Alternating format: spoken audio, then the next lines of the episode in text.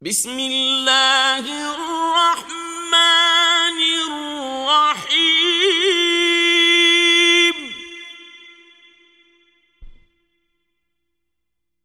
قل أعوذ برب الفلق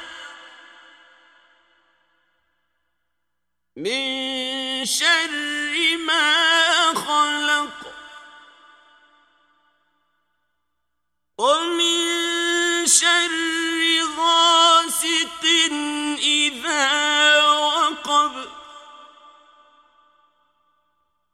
ومن شر النفاثات في العقد. ومن شر حاسد